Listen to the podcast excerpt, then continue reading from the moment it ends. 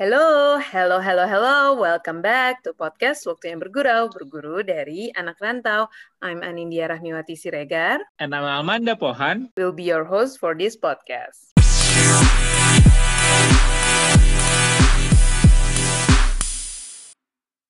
Welcome back, selamat datang kembali teman bergurau di podcast Waktunya Bergurau, berguru dari anak rantau. Yes, senang banget ya kita berdua. Anindya Siregar, Armanda Pohan kembali ya. nih menemui teman bergurau di episode terbaru dan episode spesial dari podcast Waktunya Bergurau. Seru banget dan excited banget ya Nat ya? Ya dong, karena kita hari ini punya edisi spesial Hari Ibu, di mana semua ibu-ibu yang sedang merayakan hari spesial ini um, semoga akan sedikit terinspirasi atau uh, ada peneman lah ya dengan podcast episode kita ini.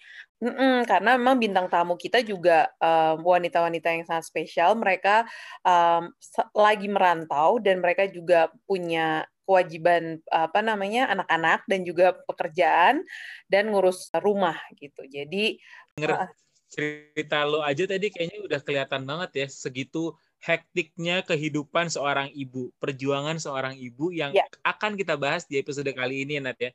Tapi yes. ini sebelum kita kenalin bintang tamu kita hari ini Nat, kayaknya di kondisi kayak sekarang ini kita selalu ingin mengingatkan kepada teman bergurau ya Nat ya untuk iya, selalu yeah, mengikuti protokol kesehatan ya Nat ya. Kita sama-sama harus bertanggung jawab sama diri kita sendiri dan lingkungan sekitar kita yeah. untuk memutus tali rantai penyebaran COVID-19 untuk kita sendiri ya Nat ya.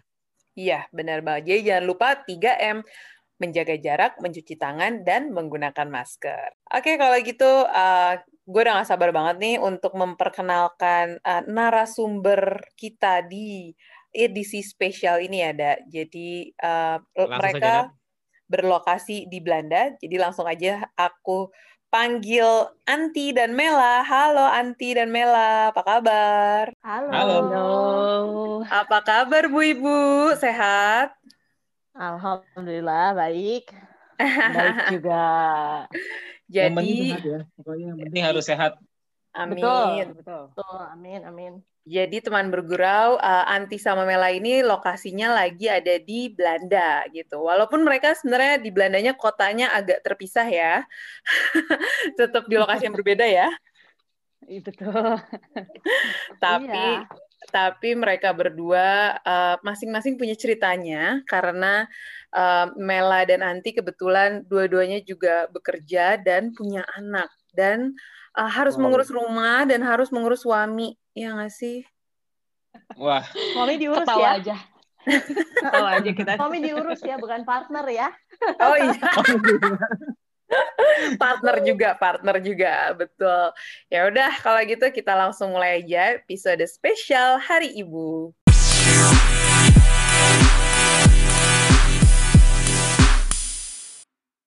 Oke, uh, Mela sama Anti, kita langsung ngobrol-ngobrol aja nih ya uh, sebenarnya sih kita um, ya, jadi intinya gini aja kali ya, ada gue ngobrol sama teman bergurau kalau Mela Amanti ini uh, dua-duanya sangat menginspirasi gue untuk menjadi seorang ibu karena mereka berdua sibuk banget pasti. Gue nggak tahu gimana caranya mereka bagi waktu sih, Da. Iya betul. Karena benar sih karena memang memang tantangan menjadi ibu ya. Apalagi tadi setelah lo mention bahwa uh, Anti dan Mela ini juga selain mengurus anak juga bekerja gitu kan. Dan lokasinya juga jauh nih sama keluarganya yang ada di Indonesia. Mm-hmm. Nanya dong pertanyaan pertama kita. Seberapa besar sih challenge yang kalian rasakan nih ketika kalian harus mengerjakan itu secara bersamaan ya? Untuk uh, tetap bekerja Uh, mungkin sekarang dalam posisi WFH kali ya, tapi kan dulu kan bekerja di kantor, yeah. tapi di saat yang sama juga harus mengurusin anak dan juga harus uh, mengurusi segala perintilan keluarga lah gitu kan itu nggak nggak gampang gitu. Karena kalian dan seberapa besar sih challenge-nya buat kalian? Bisa cerita nggak sih ke, ke teman bergurau? Uh, challenge-nya seberapa besar? Uh, Berapa besar Mel? Besar banget ya. Besar banget. Sulit diungkapkan dengan kata-kata. Wah. Wow. uh, kebetulan gue sekarang karena memang hmm. kantor gue kayak uh, mainly operational driven dan gue juga responsible buat salah satu departemennya jadi memang gue nggak bisa full work from home jadi ya kayak gue masih setengah-setengah jadi ya masih berasa banget challenge-nya dan kebetulan ya ya di sini kita cuma bisa karena nggak ada orang tua nggak ada oma nggak ada opa yang untuk bantu ngejagain anak-anak ya mau iya. nggak yeah. mau biasanya ya yeah. kita rely banget sama daycare sama BSO BSO tuh uh, after school care jadi ya kayak abis mereka pulang sekolah mereka hmm. kasih itu dulu sampai okay. uh, kita bisa jemput gitu sekitar okay. jam 6 Berarti itu apa namanya kayak seharian tuh dari pagi uh, lo berangkat kerja mereka juga langsung ditaruh di daycare gitu ya Tia? Iya, jadi kalau bisa uh, in general gitu kayak uh, daily activity-nya tuh ya pagi tuh sekitar anak-anak masuk sekolah tuh 8 8.20. Mm -hmm. Jadi ya biasanya 8.20, 8.15 kita berangkat jalan-jalan. Kebetulan rumah eh sekolah juga deket banget kayak tiga menit jalan kaki. Hmm. Ya dong drop anak-anak, terus gue langsung ke kantor. Yang alhamdulillah sebenarnya kantor gue juga nggak jauh, sekitar paling tiga kilo aja. Jadi ya hmm, ya deket okay. lah. Oke, okay, oke. Okay. Gitu, terus ya udah. Dan gue karena gue masih pumping segala macam, gue tiap mm -hmm. break gue pulang, pumping, pumping, sholat, lunch, balik mm. lagi.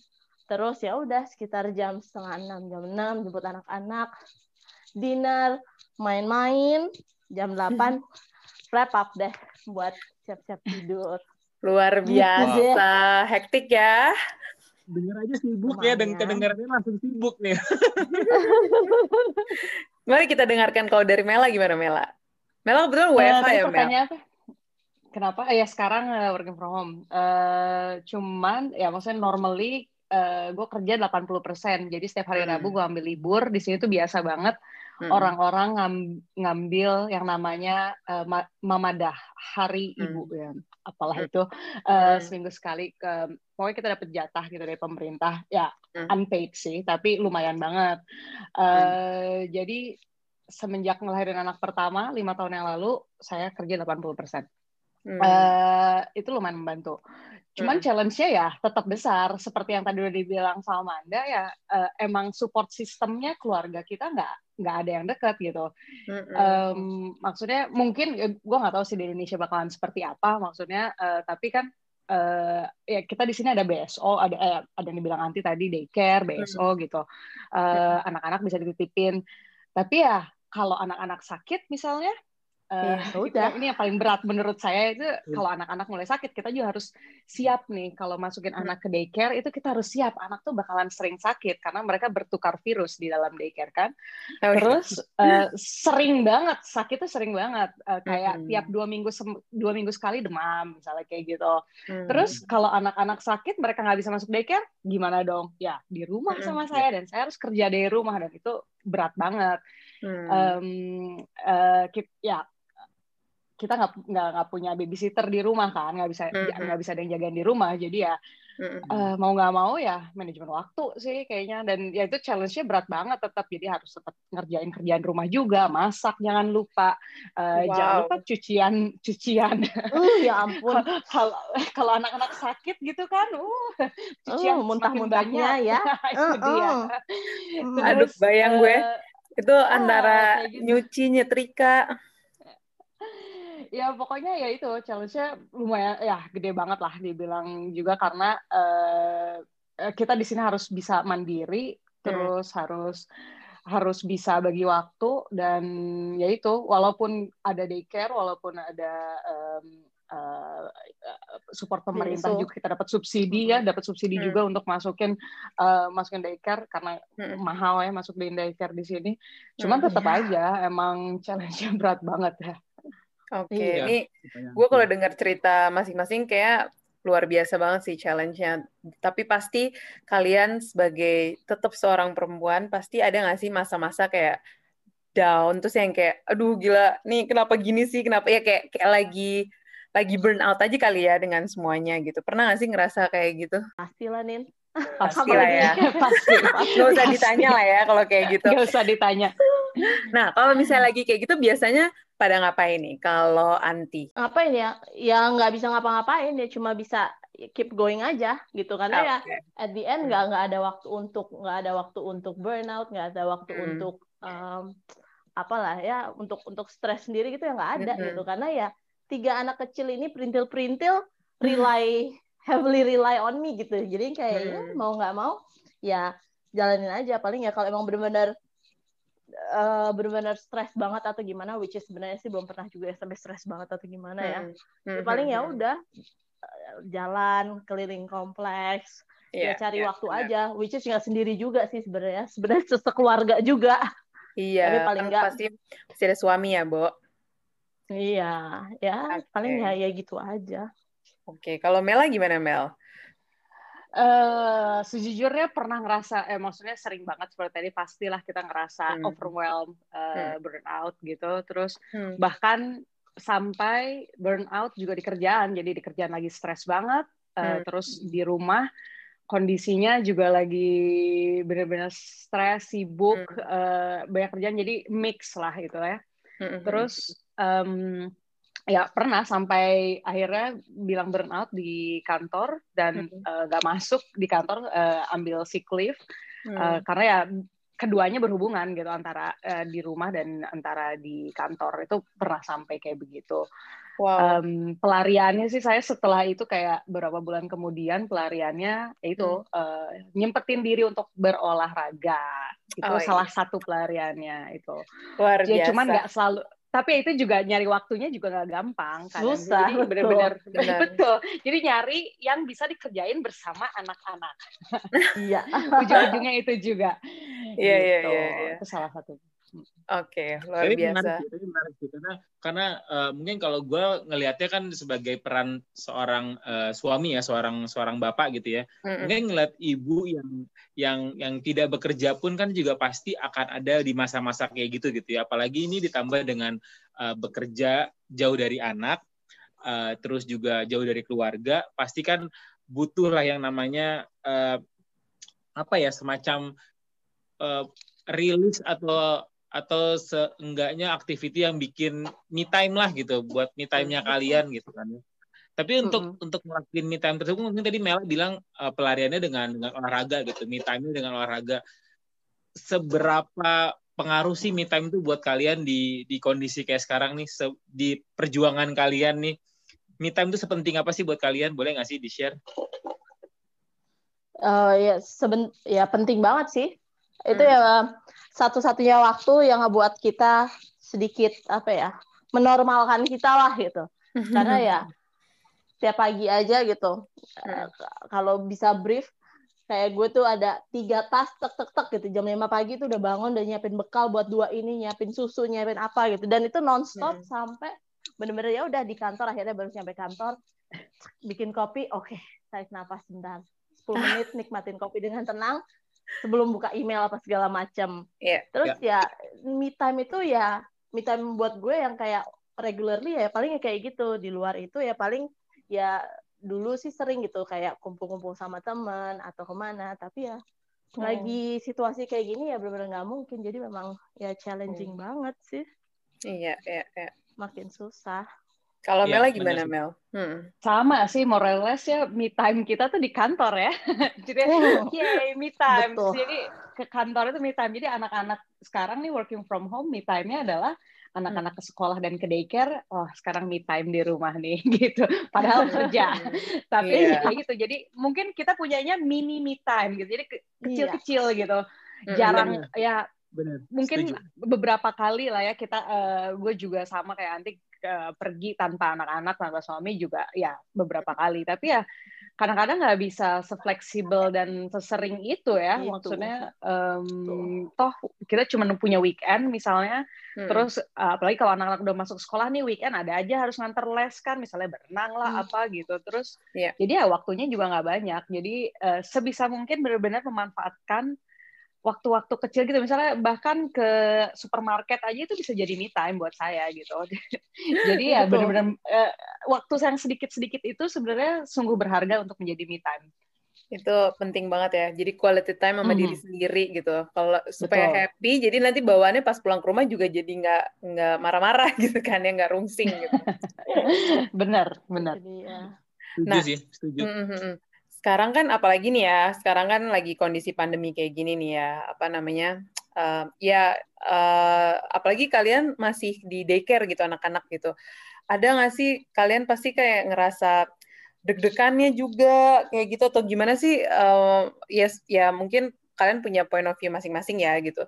Tapi pengen tahu aja di sana tuh uh, di Belanda um, dengan ngadepin pandeminya di sana seperti apa, terus anak anak-anak masih masuk, kalian sempat kayak khawatir kayak gitu nggak sih? Kalau gue ya awal-awal uh, sempat khawatir sih, sempat yang nggak yakin, aduh anak-anak mm dimasukin daycare nggak ya, yeah, anak yeah. masukin sekolah nggak ya, apalagi yeah. anak saya yang pertama itu uh, gampang sakit saluran pernafasan kan, terus uh, awal-awal sih oke okay lah anak yang pertama hmm, kita stay dulu di rumah kayak uh, seminggu gitu. Seminggu setelah masuk cuman hmm. uh, tapi ya di sini lumayan santai sih ya dari awal menghadapi pandemi ini. Jadi emang hmm. pemerintah juga sebisa mungkin menginginkan anak-anak cepat masuk sekolah dan daycare dibuka karena untuk membiarkan anak, orang tua bisa bekerja gitu.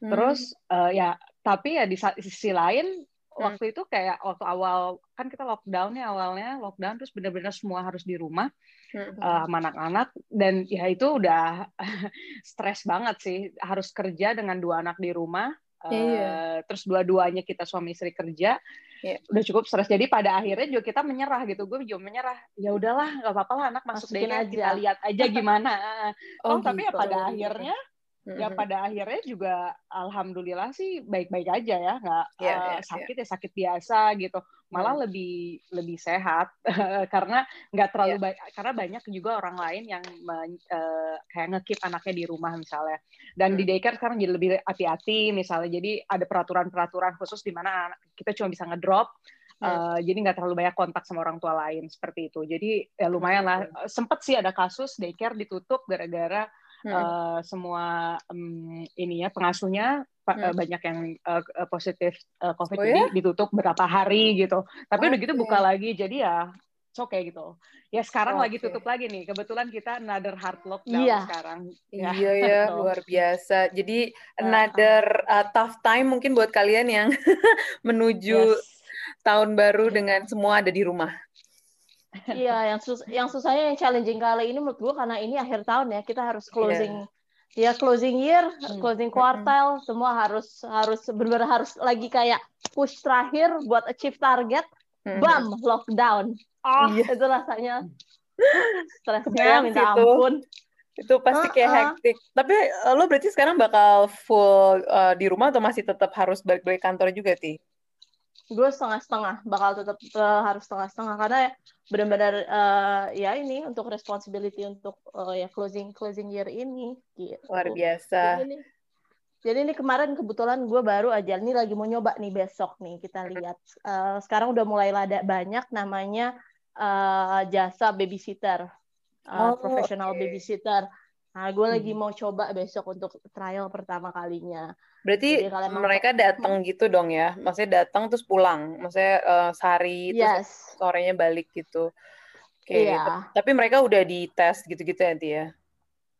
Ya, uh, pokoknya di sini sebenarnya sih lumayan lumayan terstruktur ya Mel uh, ininya ya. hmm. ya. Uh, jelas gitu. Kalau lo ada simptom lo harus tes. Kalau lo tes lo positif. Okay uh, okay. lo penangannya kayak gini terus lo di close contact sama di sini ada sebutannya GGD GGD tuh kayak apa ya Mel di dinas kesehatannya gitu kali ya iya okay. iya, iya. jadi ada Jadi bagian kecilnya mau, puskesmasnya lah juga ada iya okay. per kota gitu itu memonitor terus ya kayak kalau nggak ada gimana gimana ya udah di rumah aja paling hmm. uh, dan di rumah juga paling cuma berapa berapa hari habis itu udah boleh keluar gitu karena di sini tuh megangnya hmm. kalau memang udah positif terus nggak ada simptom setelah empat empat hari atau berapa hmm. iya boleh tanpa tes lagi uh, lo udah boleh keluar gitu karena dianggap di sini ya penularannya itu pas awal-awal itu hmm, gitu. oke okay. tapi sekarang makanya apa hard lockdown lagi karena makin tinggi ya di Belanda ininya angkanya atau iya. ya berusaha iya, makin tinggi terus ya, ya hmm. makin tinggi terus dan sekarang negara-negara tetangga ya seperti Jerman misalnya juga oh, iya. melakukan hal yang sama, melakukan yeah, hal yang yeah. sama dan uh, angka semakin tinggi dan nggak kebayang kan nih dengan adanya uh, Christmas break ini, yeah. semua yeah, melakukan yeah. Christmas shopping, udah gitu pertemuan keluarga semakin banyak.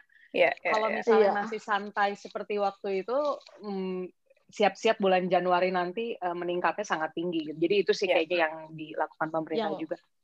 Betul okay. betul. Karena sebenarnya mungkin peningkatan ini kemarin karena ada awal Desember tuh kalau di Belanda ada sebutannya namanya selebrasi Sinterklas ya. Itu oh juga oh, iya. lumayan tuh banyak kumpul.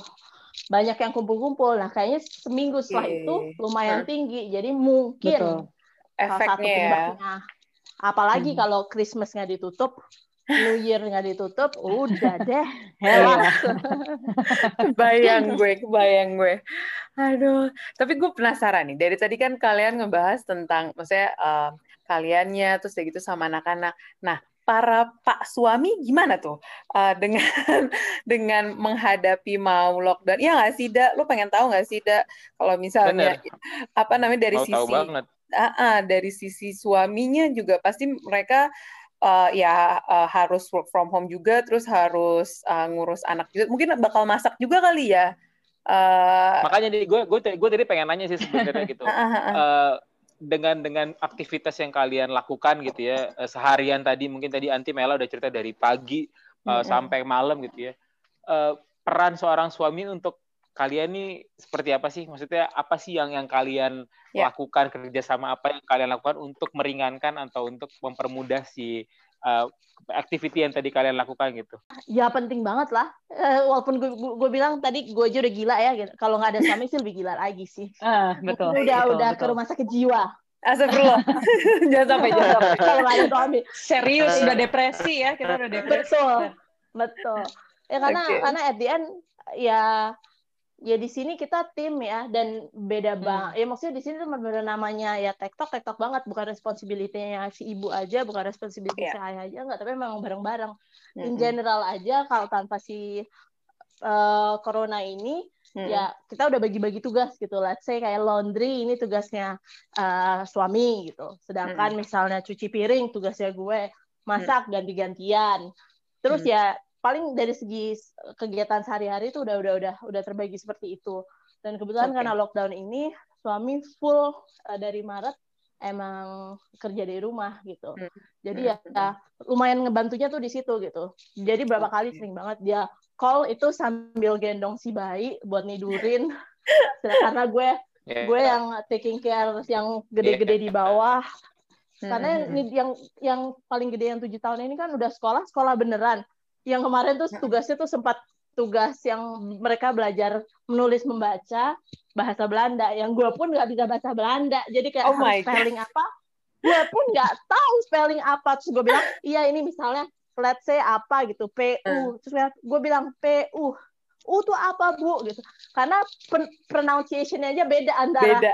Belanda sama Indonesia gitu. Jadi kayak oh, ya harus fokus juga gitu. jadi ya memang bagi-bagi uh. banget di situ antara suami sama istri. Gitu. Luar biasa. Kalau Mel gimana Mel? Sama lah pasti. Ya harus jadi tim. Jadi siapa yang waktu sebelum lockdown nih misalnya hmm. siapa yang nganterin ke sekolah terus uh, misalnya suami karena suami bawa mobil jadi dia nganterin ke sekolah saya nganterin yang uh, ke daycare langsung naik kereta misalnya kayak gitu. Kita benar-benar gantian terus siapa yang jemput kita udah tahu jadwalnya masing-masing. Hmm. terus kerjaan di rumah ya harus bagi-bagi juga siapa yang beresin apa ya kalau enggak ya kalau nggak kalau kalau saya cuman sendiri itu nggak akan ada yang beres. Terus masak juga gitu kan pastilah harus bagi-bagi gitu. Terus hmm uh, itu alhamdulillah kan setiap hari Rabu nih saya masih free jadi hari hmm. Rabu itu um, Mama Day itu bukannya uh, leha-leha sebenarnya jadi hmm. ngerjain banyak hal juga itu membantu sebenarnya terus uh, ya suami juga selama kita working from home gitu kalau misalnya yeah, yeah. kita berdua 100% working from home ya terus hmm. saya uh, misalnya saya ada meeting saya harus jaga uh, dia harus jaga anak-anak di luar bener-bener jangan sampai anak masuk ke ruangan kayak hmm. gitu terus jadi benar harus gantian menyesuaikan yeah. jadwal meeting juga misalnya aduh gue ada meeting gue juga nih Duh, siapa yang bisa mundurin meeting gitu atau enggak hmm. oke okay lah nih gue sekarang meeting cuma dengerin oke okay, gue nggak apa-apa gue bisa ambil jagain anak-anak misalnya kayak gitu yeah komunikasi bener -bener ya harus, pastinya betul. ya mm-hmm. betul penting banget tuh penting meminimalisir ini penting ya maksudnya penting untuk untuk ya benar jadi uh, kerjasama tadi ya kolaborasi tadi itu juga penting banget mm -hmm. untuk untuk lingkungan keluarga gitu ya untuk mm -hmm. uh, kalau kata istri gue nih untuk menjaga kewarasan masing-masing jadi kita mesti mesti apa ya jadi mesti mesti tahu nih tugasnya seperti apa, pembagiannya seperti apa demi menjaga ketentraman keluarga juga ya. iya, iya benar, benar banget.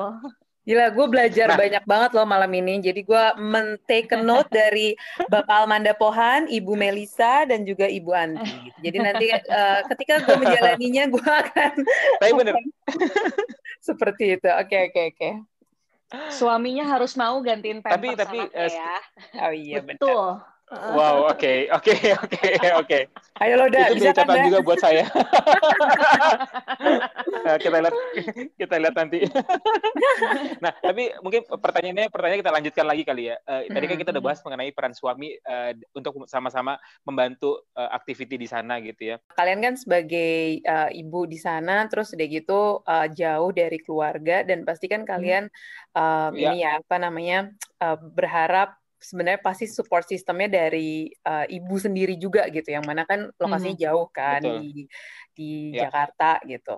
Nah, uh, gimana sih kalian um, apa namanya konteks sama Kuping, ibu gitu. Uh, uh, gitu apakah uh, sering banget nih misalnya lagi stres banget aduh mah langsung WhatsApp atau kayak gitu uh, atau gimana masing-masing mungkin punya ceritanya gitu kan dari Mela kalau ya kalau gue ya gue sering banget sih gue sering banget mm -hmm. gue ngerasa gue lebih dekat setelah uh, gue di di Belanda itu gue ngerasa yeah. gue lebih dekat sama ibu gue karena dia lebih sering chatting lebih sering cerita lebih sering uh, lebih sering curhat lah pokoknya lebih sering curhat hmm. banget terus udah gitu dan jadi ya jadi lebih tambah dekat gitu dan gue ngerasa hmm. banget sih kayak oh, susah banget yang ngurusin anak itu terus uh, jadi lebih ya jadi lebih dekat sebenarnya. Uh, dan sering banget dan gue juga ya tentu saya sangat berharap. Dan uh, beliau juga ibu saya juga pengen banget ada di sini gitu. Misalnya pas lagi anak-anak sakit aduh seandainya bisa ke iya. sana yeah. ya sekarang gitu kayak gitu. Yeah. saya juga ya seandainya mau bisa ada di sini ya cepetan mm gitu. Kayak gitu gitu tuh sering banget sih sering banget. Dan ya uh, terakhir balik kapan nih Mel? gue terakhir balik uh, huh, dua tahun, tahun lalu ya? Sebenarnya seharusnya eh, dua tahun ya dua tahun lalu. Eh, dua tahun ya lima dua ribu eh, tujuh belas eh dua ribu delapan belas akhir ya dua ribu delapan belas akhir. Oke oke. Oh, tapi nyokap sempat ke sana ya? Terus eh, sempat sempat 2019 yeah, awal sempat ke sini dan rencananya kita tuh tahun 2020 kemarin Lebaran kita harusnya pulang. Cuman ya oh, yeah. semua di cancel kan ya iya. yeah. luar biasa sih emang ini pandemi. Oke okay. kalau dari Anti gimana nanti uh, sama juga sering uh, WhatsApp atau mungkin video call sama ibu yang ada di Jakarta? Tante?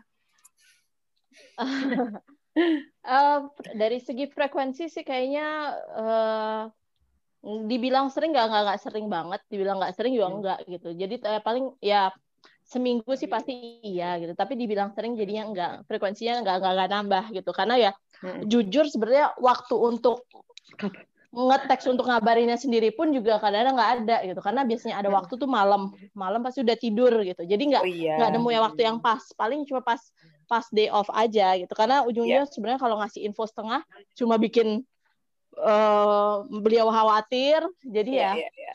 biasanya nggak dibilang tambah tambah sering nggak karena karena ya itu kali ya gue udah di stage yang accepting ya sebenarnya uh, nggak banyak ini juga nggak banyak nggak akan banyak membantu dari segi bisa cuma bikin khawatir gitu ngerti nggak sih? Yeah, iya, mungkin yeah, yeah. itu dari pikiran yeah. gue aja kali ya. Walaupun sebenarnya harusnya sih lebih lebih share tuh mungkin bagus buat kita juga gitu. Tapi ya gue kayak uh, dibilang melimit juga enggak tapi ya uh, normal frekuensi aja gitu. Nanti terakhir ketemu kapan sih tahun lalu ya eh, 2019 ya, Zomer 2019 summer. Sebelum lahiran Giana ya yang terakhir ya, ya kan ya? Iya, jadi pas masih baru hamil sekitar tiga bulanan kalau nggak salah ya. Oh ya, iya, har harusnya lah. nyokap juga datang ya tahun ini ya. Iya, pas pas lahiran ini dan tapi udah di hmm. pesawatnya udah di reschedule entah berapa oh kali. Lupakanlah. Itu dia. pandemi ini luar biasa sih. Nggak apa. Kalian berdua kan pasti udah reschedule, terus kayak gitu udah nggak ketemu hampir setahun nih kan nama nyokap ya mungkin masih bisa video call kayak gitu ya. Nah terus sekarang menyambut Hari Ibu untuk para ibu ini juga uh, mungkin uh, gue pengen nanya aja sih kayak uh, ada nggak sih kalian tuh um, dalam mengurus rumah tangga ya baik itu uh, apa beres-beres rumah atau ngurus anak yang mm, mencontoh gitu ya yang yang nyontoh ke uh, ibu masing-masing gitu. Jadi kayak nggak tahu lah mungkin ada kebiasaan-kebiasaan tertentu dari nyokap yang lo juga terapin gitu loh di rumah tangga lo gitu. Ada nggak sih dari kalau gue masak ya masak masakan okay, masakan okay. masakan itu kayak gue kan selalu kangen masakan nyokap ya selalu kangen masakan mama yeah. aduh kangen gitu jadi ya gue hmm. masak jadi uh, sering banget nanya mama ini resepnya apa ya mama bikin gimana padahal kan bisa nge-google ya resep hari hmm. ini gitu terus udah gitu tapi gue tuh pengen banget rasanya spesifik kayak buatan uh, nyokap gue gitu jadi hmm, itu okay. itu sih itu yeah. itu satu hal yang uh, hampir selalu uh, gue lakukan dan ya udah akhirnya gue masakin itu dan anak-anak suka terus kalau kebetulan kalau pas uh, nyokap kita ke Indonesia dimasakin yang sama kan anak-anak suka terus mereka suka bilang aduh pengen yang ini masak deh jadi ya termotivasi lah gue untuk masak yang rasanya sama dengan buatan nyokap. Wow, oke. Okay. gitu. Kalau gue itu. Berarti lo yang paling dikangenin juga masakan nyokap kali ya, Mel? Betul, betul. Oke, okay, oke, okay, oke. Okay. Kalau Anti gimana, Anti? Iya. Sama sih. Ya paling masakan nyokap sih. Uh, ya iya itu sama kadang-kadang ada resep apa yang sebenarnya benar kata Mela sebenarnya Google juga bisa ya hari gini gitu ya Iya, iya. Tapi karena karena ada rasa kadang-kadang ya namanya itu udah ada innya masing-masing ya, cengkoknya masing-masing. Betul, betul. Betul. itu paling itu. Okay. Justru uh, dengan masakan itu justru mengobati kangennya kita juga ya, mungkin ya. Iya, iya betul. Iya banget, banget, bener, iya banget. Wow. Oke. Okay. Okay. Tapi mungkin mungkin mungkin dari cerita Anti dan Mela mungkin teman bergurau udah bisa uh, ini kali yang ngambil satu cerita atau satu uh, feedback baik nih bahwa mm -mm. perjuangannya di sana tuh mungkin kita ngelihatnya kayak senang gitu ya kayak kayak senang-senang aja gitu ya tinggal di luar negeri berkeluarga di luar negeri tapi ternyata di balik itu semua tuh banyak banget perjuangan yang yang dilakukan sama teman-teman kita yang ada di sana gitu ya. Untuk banget. perjuangan mengurus keluarga. Tadi kan membesarkan anak-anak mengurus keluarga. Tapi di saat yang sama juga harus jauh dari keluarga juga kan. Oke okay. jadi bisa nggak sih di share uh, dari Anti dan Mela gitu ya kepada teman-teman kita mungkin kepada ibu-ibu yang ada di luar negeri yang saat ini mungkin jauh dari keluarganya yang ada di Indonesia. Boleh nggak sih dipesan lah gitu dari Anti dan Mela untuk memotivasi sesama teman-teman bergurau nih yang ada di luar negeri apa ya pesannya ya iya pesannya apa ya hmm, apa ya ya at the end apa ya ya take it easy aja kali ya maksudnya okay. ya itu cuma cuma salah satu yang simple gitu maksudnya ya yeah. jangan terlalu pressure diri lo sendiri hmm. dan jangan hmm. selalu aiming buat perfection maksudnya yeah. ya sometimes tutup hmm. mata kalau rumah lo berantakan tutup mata kalau hmm. Hmm. cucian yang udah kering tapi belum dilipat numpuk atau makan kadang-kadang lo harus delivery pizza ya accept aja gitu maksudnya emang kadang-kadang ya at the end yang anak-anak butuhin sebenarnya bukan rumah rapi atau segala macam mereka butuh perhatian kita jadi lebih penting fokus sama anak spend time sama anak-anak daripada lo pusing dealing uh, sama semua kerjaan-kerjaan rumah atau kerjaan kantor juga iya gitu ah luar biasa yes kalau Mel gimana Mel? Sama banget tadi baru mau bilang uh, kita hmm. harus belajar let it go ya. Jadi benar-benar udah let it go aja. Jadi jangan don't press yourself too hard.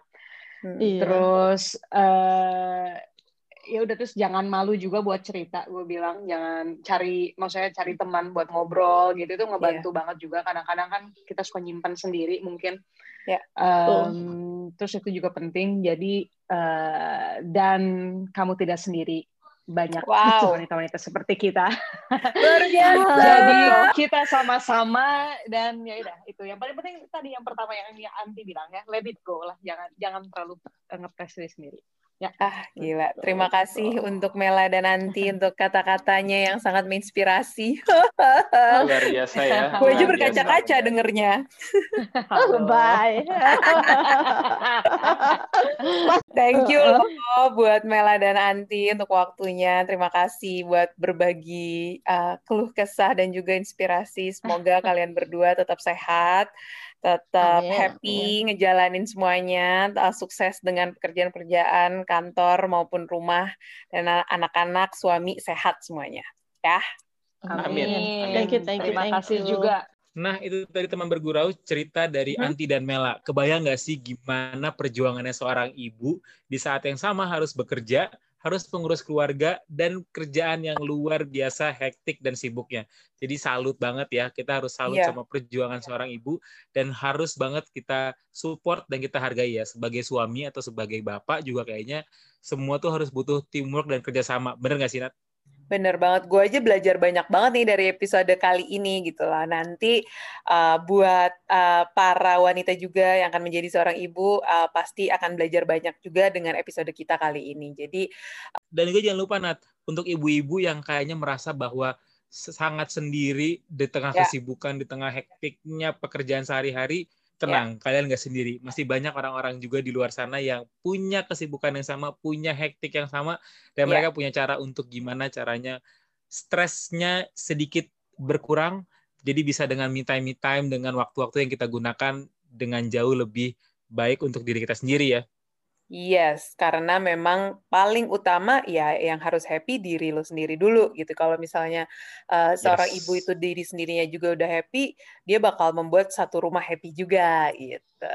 Wow, 100 100. Oke, kalau begitu teman bergurau, terima kasih yang udah mendengarkan episode spesial kita kali ini. Uh, untuk yang mau mendengarkan episode-episode sebelumnya, bisa langsung cek aja di Spotify atau ke YouTube channel kita. Langsung search aja podcast Waktunya Bergurau.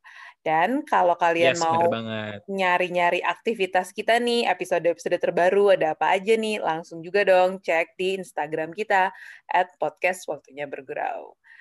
Cukup sekian untuk episode kali ini. Kita akan jumpa lagi di episode berikutnya ya.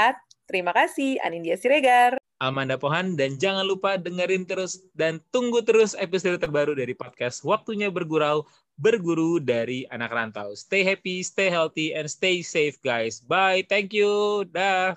Bye bye. Thank you.